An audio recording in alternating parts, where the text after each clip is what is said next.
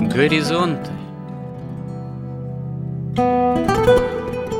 Авторская рубрика протерея Андрея Спиридонова и Георгия Лодочника Люди, явления, события –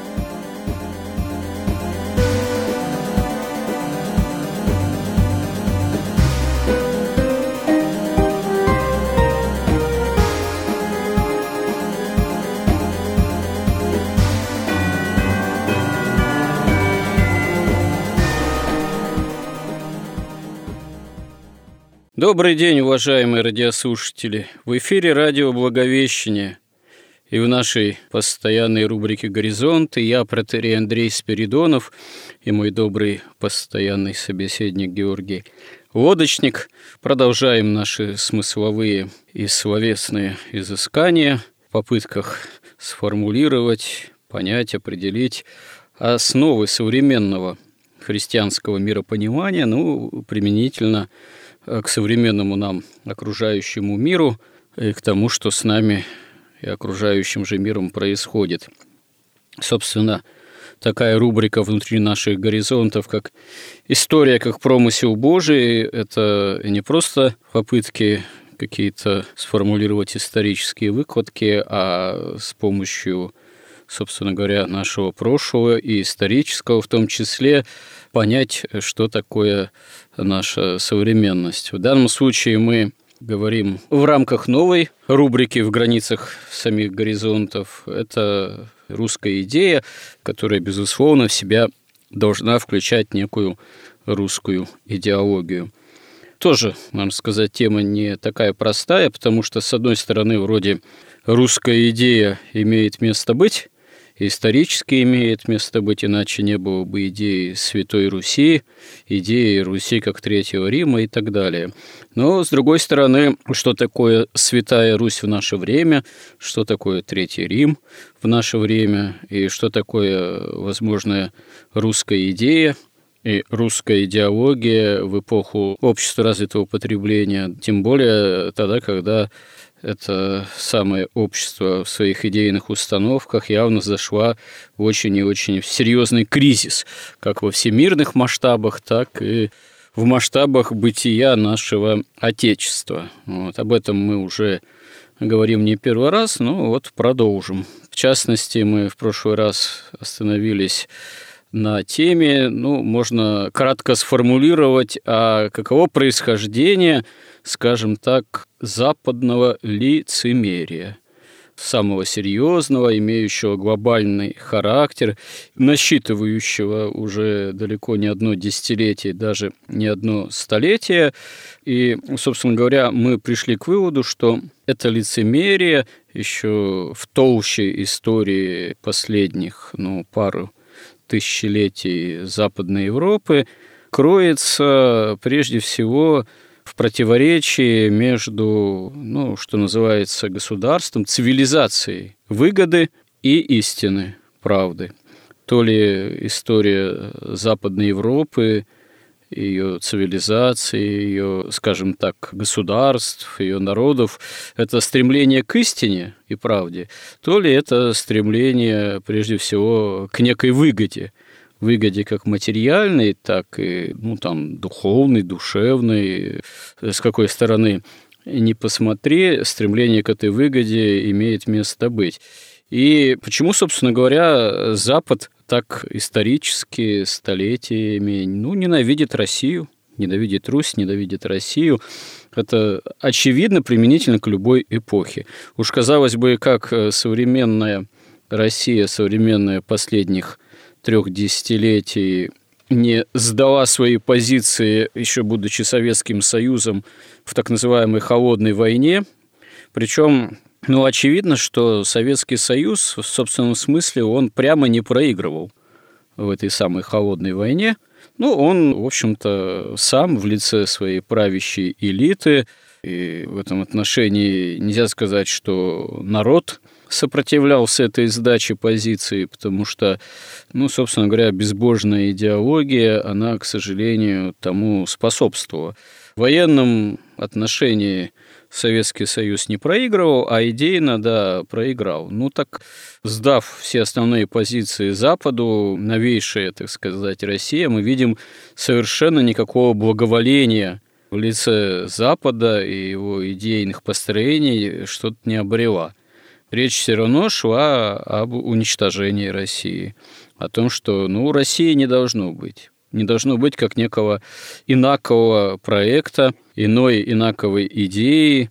Видимо, Запад, он все-таки всегда в идейном отношении подозревал, что если его основная идея – это идея прежде всего выгоды во всех отношениях, то Россия каким-то странным образом ставит все-таки какие-то иные идейные ценности, иную идеологическую имеет цель, которая над выгодой все-таки превозносится несмотря на то, что с Россией бы не происходило, какие бы катаклизмы ни приключались, и какими порой идейными построениями, в том числе безбожными, ну, в лице Советского Союза, Россия, бывая Святая Русь, не вооружалась. Действительно ли это так? И действительно ли ненависть Запада к России, она именно основывается на подспудном понимании, осознании Западом того, что все-таки Россия, Русь, она как бы там ни было, э, действительно инакова по отношению к Западу и имеет все-таки иную идейную цель, вот, которая ближе к истине, ближе к правде Божией. Что вы можете сказать на этот счет, Георгий?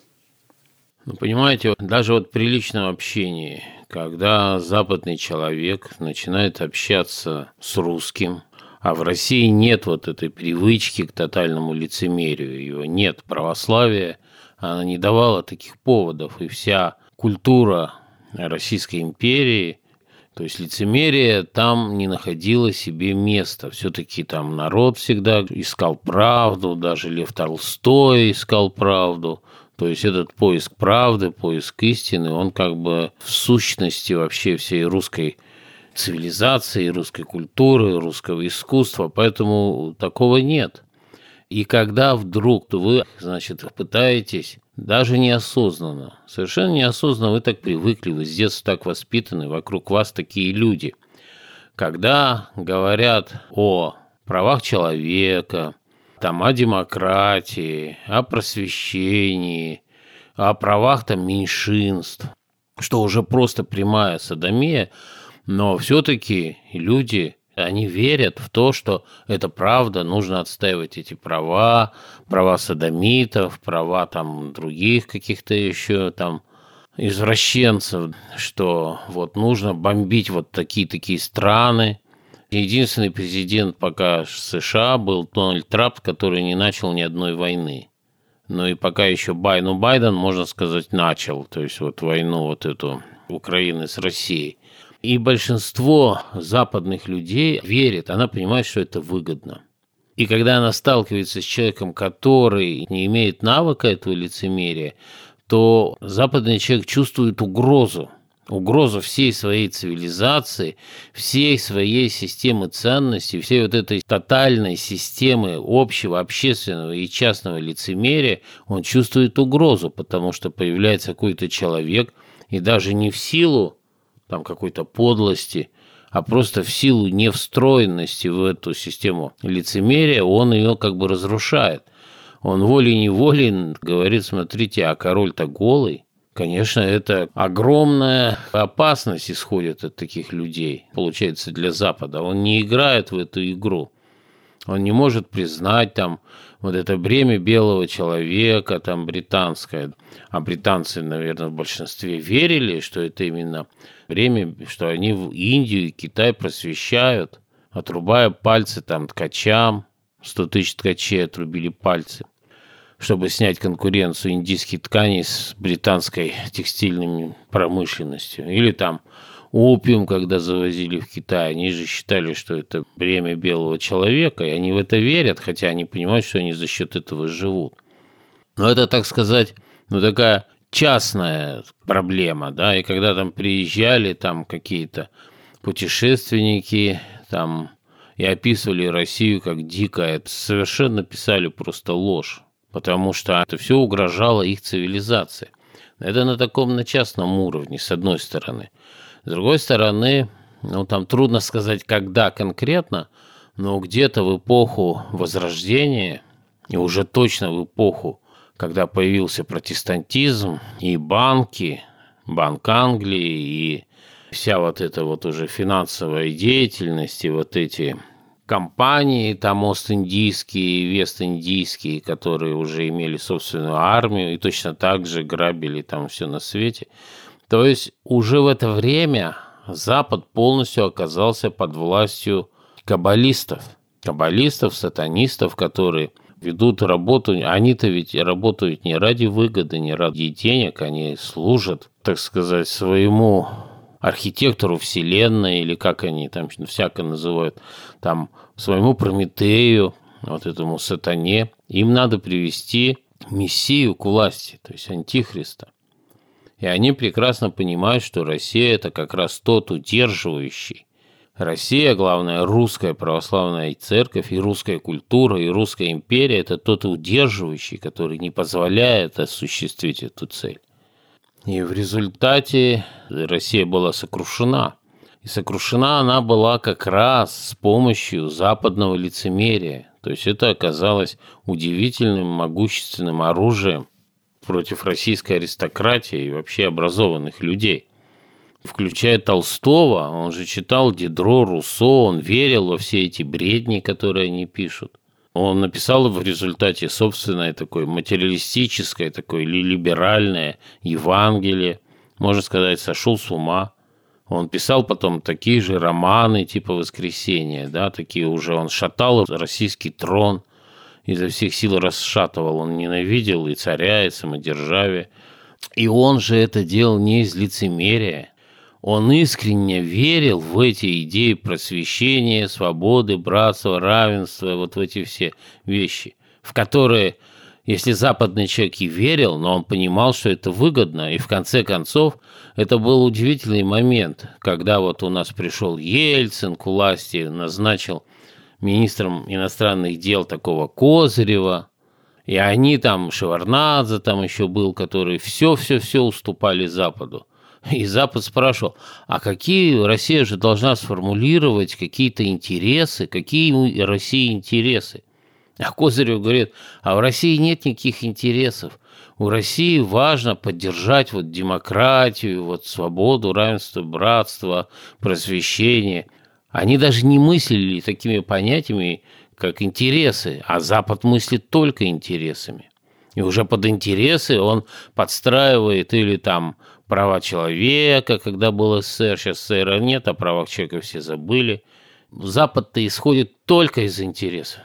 Георгий, простите, а вы думаете, люди типа Козырева и же с ним они искренне эти вещи озвучивали, что у России нет интересов, а есть вот демократия, права человека, но ведь, э, скорее всего, за этим стояли их личные вполне интересы, корысти и выгоды. И недаром такие люди, как Козырев, они благополучно уже даже не одно десятилетие проживают на территории Соединенных Штатов Америки в неплохих условиях.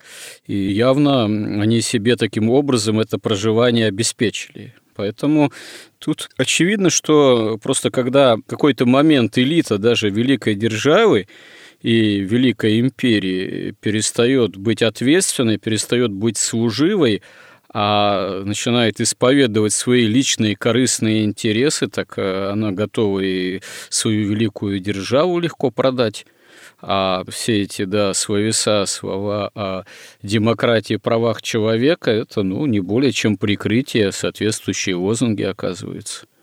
Ну, видите, мне трудно сказать конкретно о Козыреве. Мне кажется, что просто его уровень образования и как бы интеллектуальный уровень такой, что он просто не понимал, что существуют какие-то интересы, он вот радостно подпрыгивал, что все, мы сейчас вот с Америкой, дружба навек там и все такое.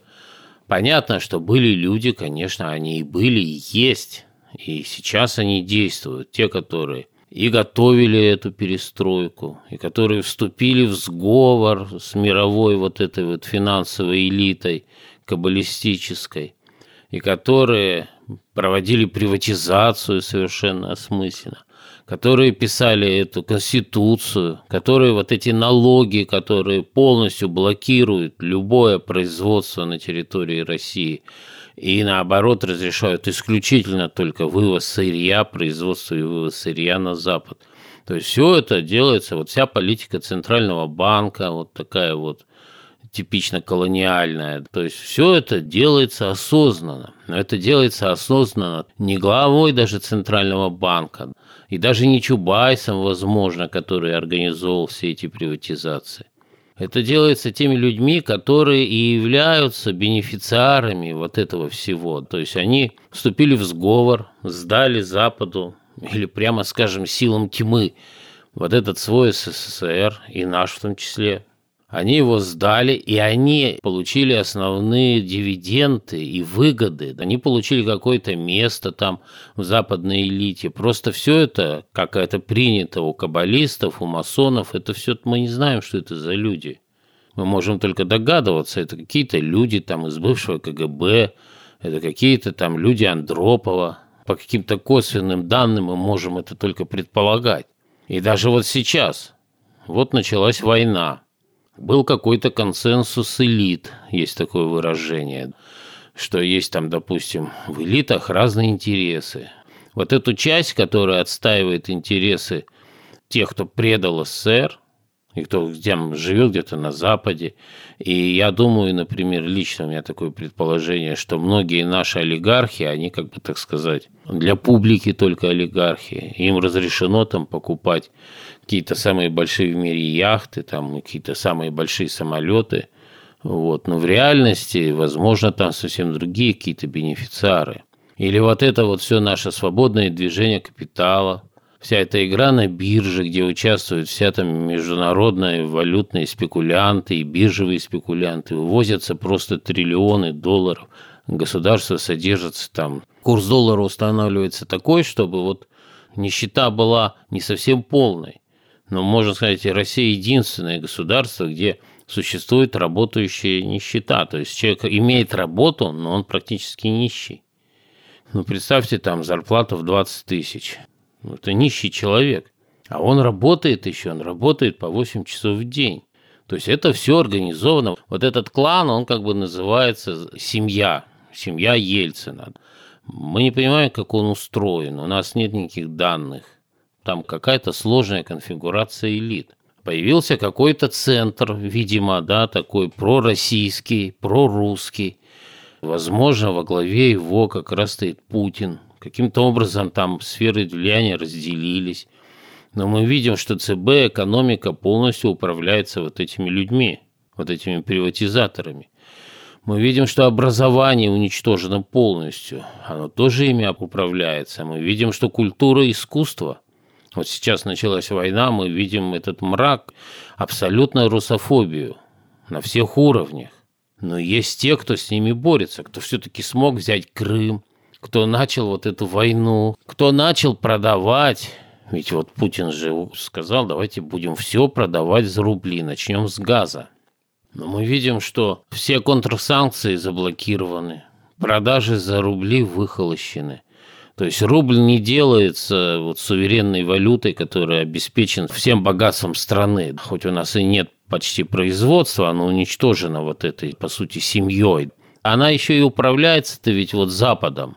Они вступили в сговор, они же предали страну, предали народ, и они исполняют волю своих хозяев – им-то может быть и все равно, им просто наплевать, что будет с нашим образованием. А Западу-то совершенно не наплевать. Они понимают, что ну хорошо, пройдет там, вот уже прошло четыре поколения. Три при большевиках, одно при либералах. Выросло поколение, которое вообще не имеет ни рода, ни племени, у которого нет отечества, нет нации, нет никаких интересов, который не может читать книжки, не может самостоятельно думать, которая полностью прикована там к Инстаграму, как цепями. Ведь все великие цивилизации построены верующими. а уничтожены, как бы растлены были, разложены и погибли неверующими. То есть, когда народ терял веру, элита теряла веру, государства все приходили в упадок.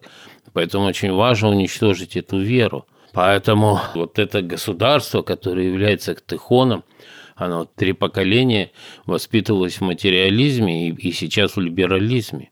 Одно дело было большевикам перестроить систему образования. Надо было просто запретить уже существующему корпусу учителей говорить как бы ну, здравые мысли. Надо было говорить бредовые марксистские идеи, материалистические. Другое дело вот сейчас. Вот, допустим, даже написали мы нормальную человеческую программу образования. Ясно, что Министерство образования ни в коем случае не допустит это сделать. Но, допустим, церковь взяла на себя инициативу, написала эту программу, и даже, допустим, ее там президент утвердил в качестве государственной. Но у нас учителей-то 20 человек наберется, которые смогут нормальную программу образовательную детям преподавать.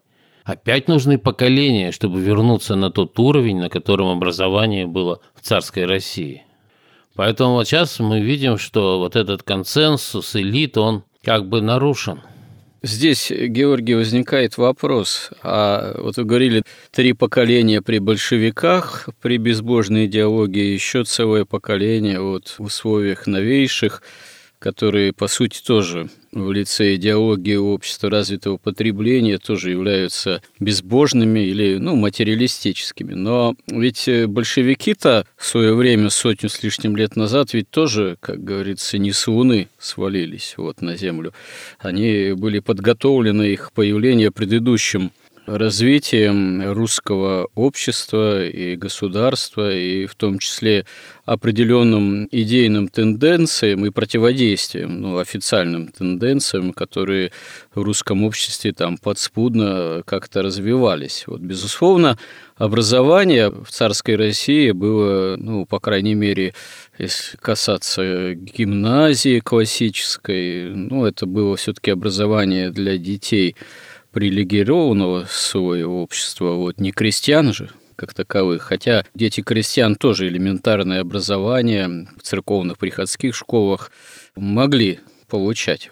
Но, как вот казалось бы, при том, что мы противопоставляем образовательную систему в русском обществе в России до революции 17 года, что она более качественно – а как же сформировались такие безбожные тенденции? Ведь э, очевидно же, что идеи материалистические, позитивистские, в том числе к началу 20-го столетия марксистские, а чуть ранее идеи такого вульгарного дарвинизма, они уже в XIX веке начали получать широкое развитие и широкое влияние. А всякого разного рода вольнодумством – и масонством русское дворянство, оно с 18 столетия уже было довольно сильно заражено. Как же так идейная составляющая Святой Руси, предшествующей всем этим революционным потрясениям, оказалась, по сути, не в состоянии этому натиску материализма, дарвинизма, безбожия, жажды революции противостоять. Тут-то в чем причина – Вроде все было же качественное в христианском отношении, а тем не менее проиграла схватку за умы. Ой, ну тут целая история. Мне кажется, одна из главных причин вот этот вот аристократизм русских царей и вообще русской аристократии, он как бы не предполагал манипуляции своим населением. То есть вот эта вот пресса, ну, они дали свободу, там была какая-то цензура. Но прессы проправительственной, которая бы контролировать правительством, кроме как каких-то цензоров, не было совершенно. Цензура могла запретить что-то, но она ничего не могла написать и напечатать. Ну, это как Солженицын Александр Исаевич покойный заметил, что когда он работал над «Красным колесом», ну, архивные материалы перелопачивал, понятное дело, исторические, он обратил внимание, что по всем вопросам позиция церкви, например, официальная, идейная, было только две. Благодарственный молебен или какой, и панихида. И все. То есть, э, фактически, действительно, какой-то идейного просвещения, идейной реакции, даже вот, ну, со стороны церкви, не только церкви, ее было недостаточно явно. Конечно, были и издания, которые имели патриотический характер, были и идейные воззвания и деятельность, и публицистика, и писательство славянофилов, Федора Михайловича Достоевского, там, Константина Леонтьева, Данилевского, и в начале 20-го столетия тоже. Но, видимо, этого было действительно как-то недостаточно, не имело такого широкого размаха, а вау, такого вот либерализма, и про революционной пропаганды, он, видимо, имел гораздо более мощный характер, к сожалению. Вы понимаете, где-то там, не знаю, трудно оценить, но, по крайней мере, с середины XIX века вся пресса в России контролировалась так или иначе, да еще и иностранными банкирами, или местными банкирами, и совершенно точно она управлялась, собственно, из Британии. Она осознанно строилась, покупалась, потому что масоны и каббалисты, они понимают, и мы говорили, что они должны манипулировать сознанием, они обращаются к природе помимо личности, и средства массовой информации здесь у них, то есть деньги и средства массовой информации – это главный как бы их рычаг. Она вся контролировалась. Она либо прямо принадлежала, либо через рекламу. Слушайте, а как это можно объяснить? Это почему у нас в России, да, на Руси такое какое-то легкомысленное, что ли, отношение к этим вещам? Это же все повторяется и в новейшей истории. Сколько лет, не одно десятилетие, допустим, радиостанцию «Эхо Москвы» финансировал, как известно, «Газпром». «Газпром», он что, разве Англии принадлежит? Он чья структура-то? Он наша отечественная структура или нет? Мы только что говорили, что есть такое понятие, как семья. Она вся принадлежит им, включая там и «Газпром», и все. Там каким-то образом вот этот консенсус элит поделил там как-то поделил каким-то образом полномочия, но как раз вот и культуру, искусство, идеологию, образование они забрали себе, все самое главное. А у нас там, я не знаю, спецслужбы, наверное, там у нас армия, возможно, а возможно нет потому что, ну, Шойгу, он всегда был связан там с семьей. То есть это мы не можем только гадать. Они-то точно понимают, что вот именно вот это все воздействие идет через деньги и через СМИ. А сейчас еще интернет, такое массированное тотальное СМИ. Они всегда понимали эту ценность. А аристократия русская, она исходила из представления о долге, чести, доблести. Она же не была торгашеской. Она не занималась манипуляциями она исходила из как раз представления об ипостаси, о личности. Да, она не могла унизиться до этого. И поэтому получилось так, что в критический момент, когда Россия начала выигрывать войну, Первую мировую, то огромная, массированная, там, там же собрались в Нью-Йорке британские вот эти финансисты, американские – они собрались и разработали программу дискредитации царского дома, вообще царя, через царицу, которая была по происхождению немка, через Распутина. В каждом выпуске каждой газете писали какую-нибудь гнусность о Распутине и царице. Рисовали там какие-то карикатуры, где там царица, в ней провод телефонный в генштаб идет из ее спальни. То есть самые грязные методы в каждом номере – Полиция разбиралась и заставляла издание опровергнуть эту ложь. Она опровергала в соответствии с законом на последней странице маленьким шрифтом, который никто не читал. Но на первой была новая ложь. Да. Ну вот, кстати говоря, это давно уже подмечено. Это как раз-таки, наверное, имеет отношение к вопросу о русской идее и русской идеологии, что в русском человеке всегда было чрезвычайное доверие к слову, печатному слову. Ну ведь же написано, ведь же напечатано. А это проистекает, уходит корнями в доверие к Слову Божьему, доверию к Слову Евангельскому.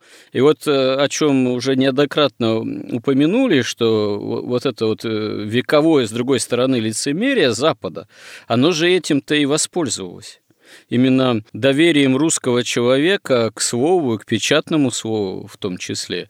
Потому что для западного человека это легко – назвать черное белое, белое черным, поскольку это делается с определенной целью с целью достижения выгоды. И сейчас, кстати говоря, мы же вот со всеми событиями современными, с этой информационной войной, на фоне не только информационной войны, мы видим, как это уже в новейших технологиях, на новейшем уровне применяется все то же лицемерие.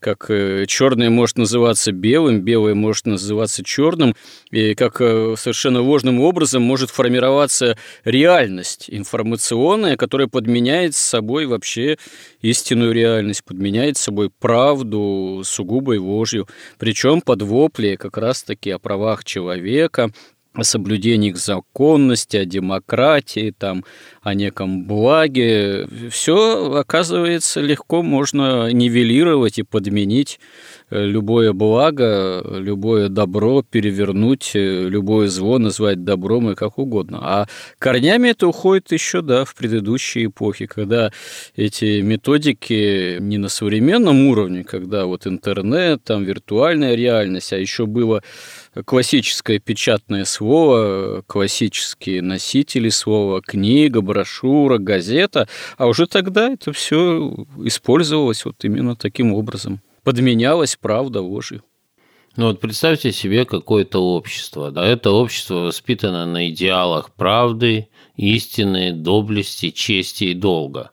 И там появляется какой-то лицемерный мерзавец, который выглядит как все, как будто он тоже честь и долг имеет. И он начинает клеветать. Одному на того, этому на этого. А люди-то совершенно не готовы к этому. Клевете они не могут допустить. Он вроде как они прилично одет, хорошо говорит. Только он из другой культуры. И не просто из другой культуры. Он осознанно использует технологии лжи и манипуляции. Отец лжи сатана, все его слуги, а это главная ложь. Поэтому они так и действовали. Потом огромная проблема с Петра Первого. У нас же потом у нас же возникло, что вся аристократия вообще говорила на французском языке, выглядела не как русские, это была какая-то другая нация вообще. Потом, то есть с начала XIX века она стала становиться более русской. Но даже у Пушкина мы видим, что не все вообще по-русски говорить могли и писать они говорить могли по-французски, по-немецки, по-английски. То есть вот это с Петра Первого начатое вот это преклонение перед Европой, откуда они брали там технологии, военные технологии, да, но это переносилось и на, опять же, и на духовность. Ну, слушайте, а скажем так, вот Петр I сложная фигура и пререкаемая, но и неоднозначная в определенной степени. Допустим, на месте Петра I был бы классический представитель царской династии. Он что должен был бы делать? Как он должен был бы проводить некую индустриализацию? Как он должен формировать был бы регулярную армию? Как им должно было быть вооружение? Нужен ли был флот? И так далее и тому подобное. Ведь многие историки считают, что не будь вот этой всей деятельности перестроечной, так сказать, Петра, Россия могла бы и не устоять перед Западом милитаризированным в достаточной степени.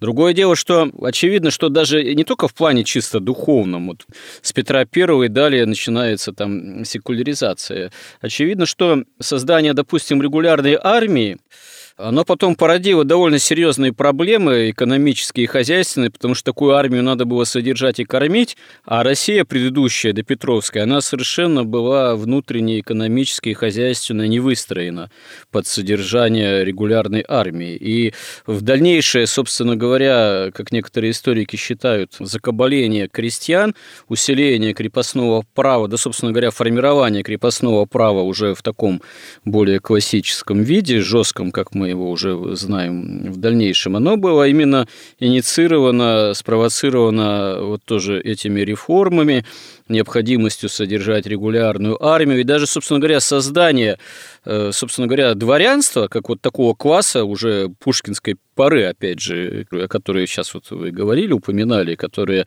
собственно говоря, русским языком владело хуже, чем французским там или немецким. Это же дворянство, оно тоже появляется по причине вот этих всех процессов, и его именно в таком виде раньше-то и не было.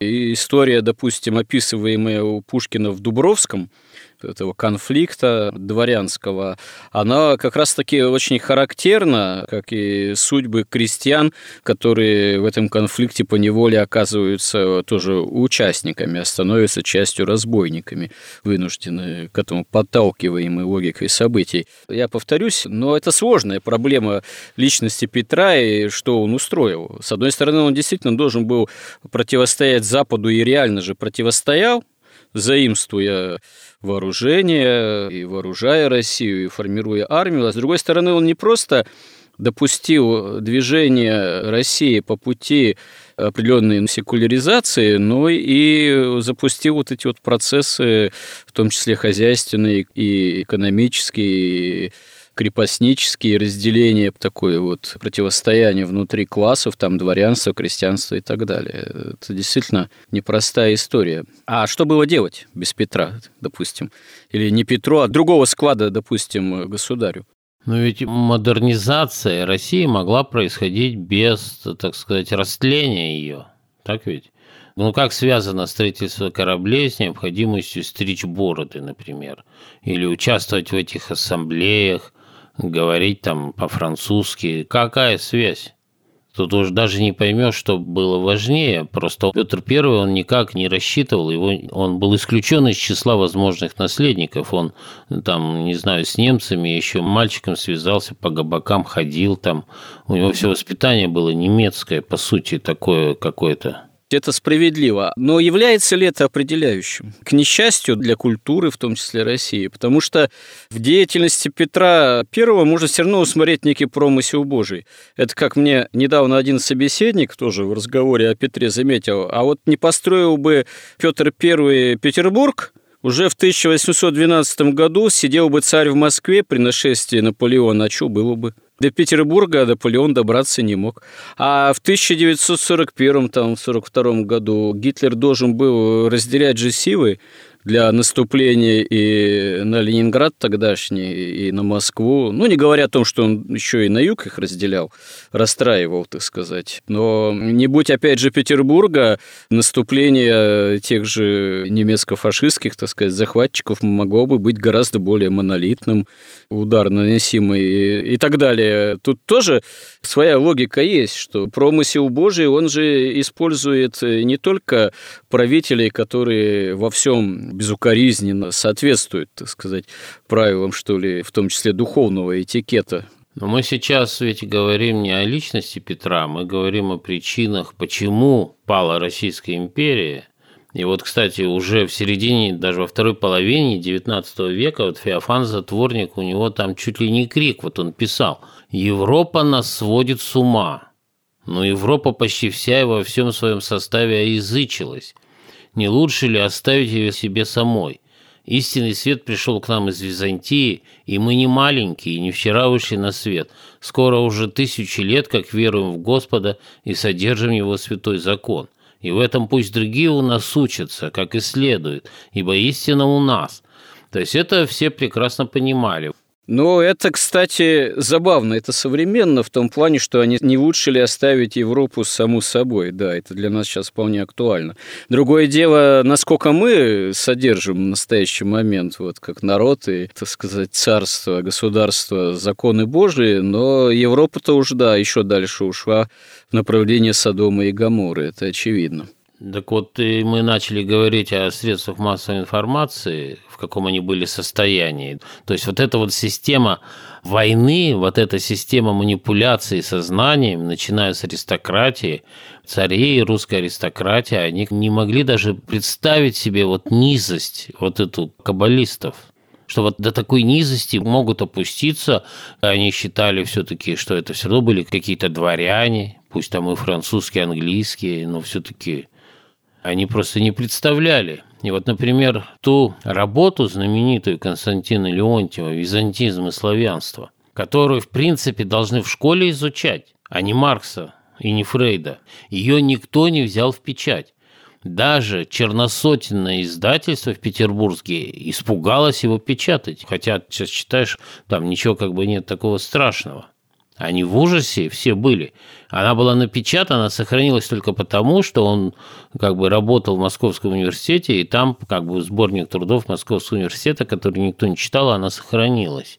Или он, например, поссорился с Тургеневым, когда Тургенев написал какой-то очередной пасквиль против там царского дома, хотя он считал Тургенева своим учителем, а Тургенев считал Леонтьева самым выдающимся, подающим надежды литератором молодым. И когда он из Москвы приехал в Петербург, Леонтьев, чтобы посмотреть, с каким издательством он будет работать, пройдя по издательствам, войдя в этот круг, он понял, что если не будет хулить царя, ни одно издательство не напечатает ни один его роман. Это надо представить себе, какого масштаба была личность. Что он сделал? Он перестал быть литератором. Он перестал писать художественную литературу. Он занялся публицистикой. Ну да, и даже еще один из своих романов, наиболее крупных, даже еще и сжег, уничтожил в результате. То есть это такая ситуация, которая была перед революцией. И это как раз вот то, о чем мы говорили, что ведь это все имеет глубочайшую духовную и мистическую природу.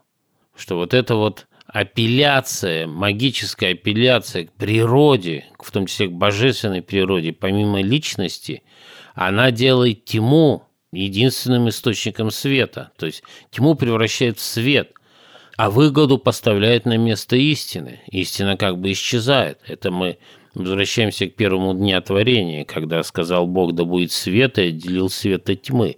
И вот эта тьма разума, не просвещенная светом, вот она становится светом. И тогда и выгода становится над истиной. Противоречие снимается вот этим тотальным лицемерием, с помощью которого они и растлили русскую аристократию, в конце концов. И там еще возникает интересный эффект, что ведь вот когда во главе не истина, а выгода, возникает индивидуализм. Индивидуализм торжествует над соборностью. И возникает гуманизм, который торжествует над христианством – и вот все эти процессы, которые шли на протяжении веков на Западе, они шли не каким-то случайным образом, они постоянно, целенаправленно управлялись и направлялись поколение за поколением вот этих сатанистов, служителей сатаны, служителей тьмы. И удивительным образом вот это лицемерие, оно стало тем ключом, который взломал всю российскую элиту – то есть они поверили во все это, во все вот эти новые ценности. Они поверили в это братство, в это масонство. Там, опять же, в XIX веке там чуть не 95% или 98% дворян были масонами. Но они были такими, как сказать, ряжеными масонами. Их не допускали до существа масонства. Но было невозможно отличить, а кто настоящий масон, действующий, а кто просто ряженый. И интересно, что вот это отсутствие привычки к лицемерию, оно сохраняется до сих пор. И поэтому наша современная, либеральная уже, ну, фактически, что это наша, как, что у нас за элита? Это те самые марксисты, те самые материалисты, комсомольцы, коммунисты, большевики. Они просто перебежали на сторону врага в классовой борьбе, на сторону буржуазии и стали вдруг либералами. Хотя, в принципе, это одно и то же. Либералы, коммунисты, тут разница очень незначительная. И вот они уже, они уже не верят в эти ценности. А у них нет опыта лицемерия, они не играют в эти западные игры, но если играют, но с презрением. Но они уже держатся исключительно на каком-то запредельном цинизме – а у них ничего, кроме цинизма, не остается, потому что они предали и ограбили собственную страну и собственный народ. И сейчас вся их деятельность – это огромный насос по выводу богатств и денег из России на Запад. Поэтому им ничего, кроме цинизма, кроме запредельного такого циничного гламура, у них не остается. Поэтому, например, апеллировать там к какой-то истине, к какой-то вере, к какой-то там справедливости, это смешно, это абсолютно циничные люди. И я вот забыл его фамилию, который прямо формулировал, у кого нет миллиарда, это вообще не человек для них. Или у Пелевина, когда он там писал, империя в этом тоже самым большим позором оказалось, что там какой-то высокого ранга чиновник оказался бедным такая сегодня реальность. И это как раз результат того, что во главу поставлена была выгода, была как бы отброшена вся русская идеология, русская идея вот этой соборности. Вот, вот так, если сказать, ее лучше всего в этом смысле вообще сформулировал Алексей Хомяков, когда писал вот «Церковь едина», это, наверное, самое потрясающее, именно русский мыслитель ее сформулировал, вот это определение церкви. Вот он писал, что единство церкви следует необходимо из единства Божьего, ибо церковь не есть множество лиц в личной отдельности, но единство Божией благодати, живущей во множестве разумных творений, покоряющихся благодати. Дается же благодати непокорным, не пользующимся ею, но они не в церкви. Единство же церкви не мнимое, не иносказательное, но истинное и существенное, как единство множественных членов в живом теле. При этом он считал, что церковь всех, кто раньше жил, кто сейчас живет, кто сейчас на небе, и даже те, кто еще не родился, а они все составляют, но те, кто принял в себя благодать, и вот он вообще говорит, это там вообще у нас нет вот этого принципа, вот этой отдельности. То есть единство церкви – это есть единство божественной благодати, которая обитает в тех, кто ее принимает, и не обитает в тех, кто ее не принимает. То есть это совершенно, прямо, абсолютно, понимаете, это совершенно другой полюс. именно вот это понимание истины, понимание благодати, понимание божества – Именно оно вызывает такую ярость на Западе, такую как бы русофобию.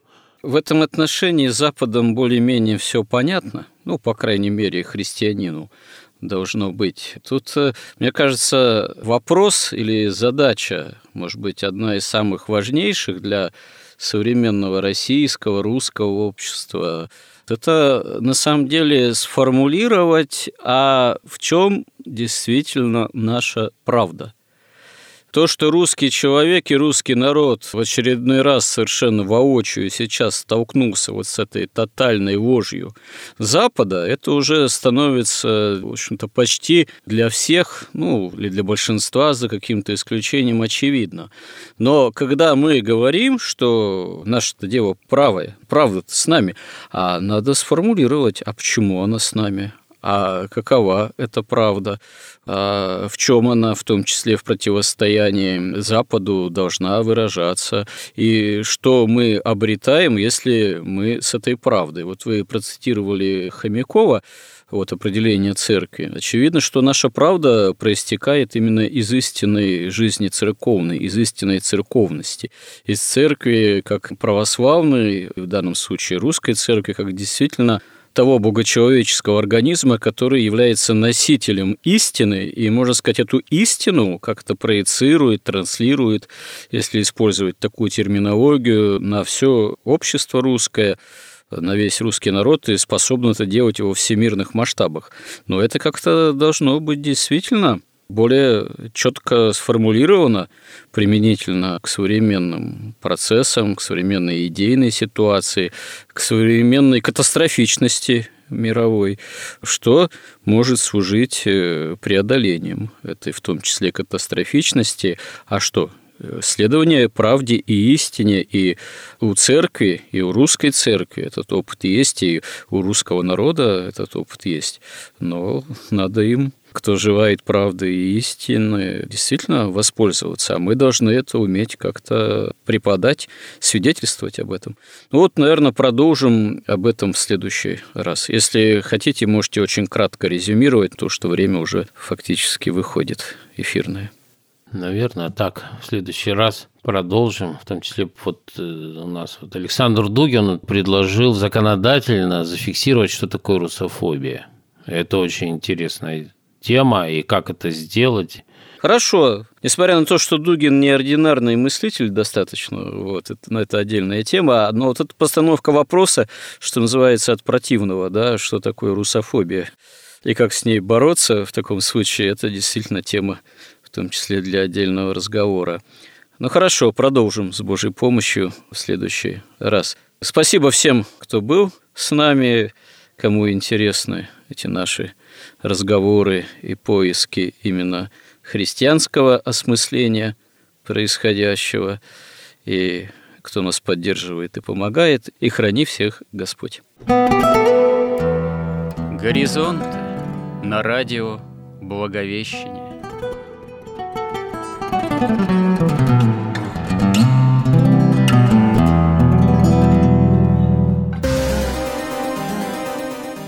Разговор вели протерей Андрей Спиридонов и Георгий Лодочник –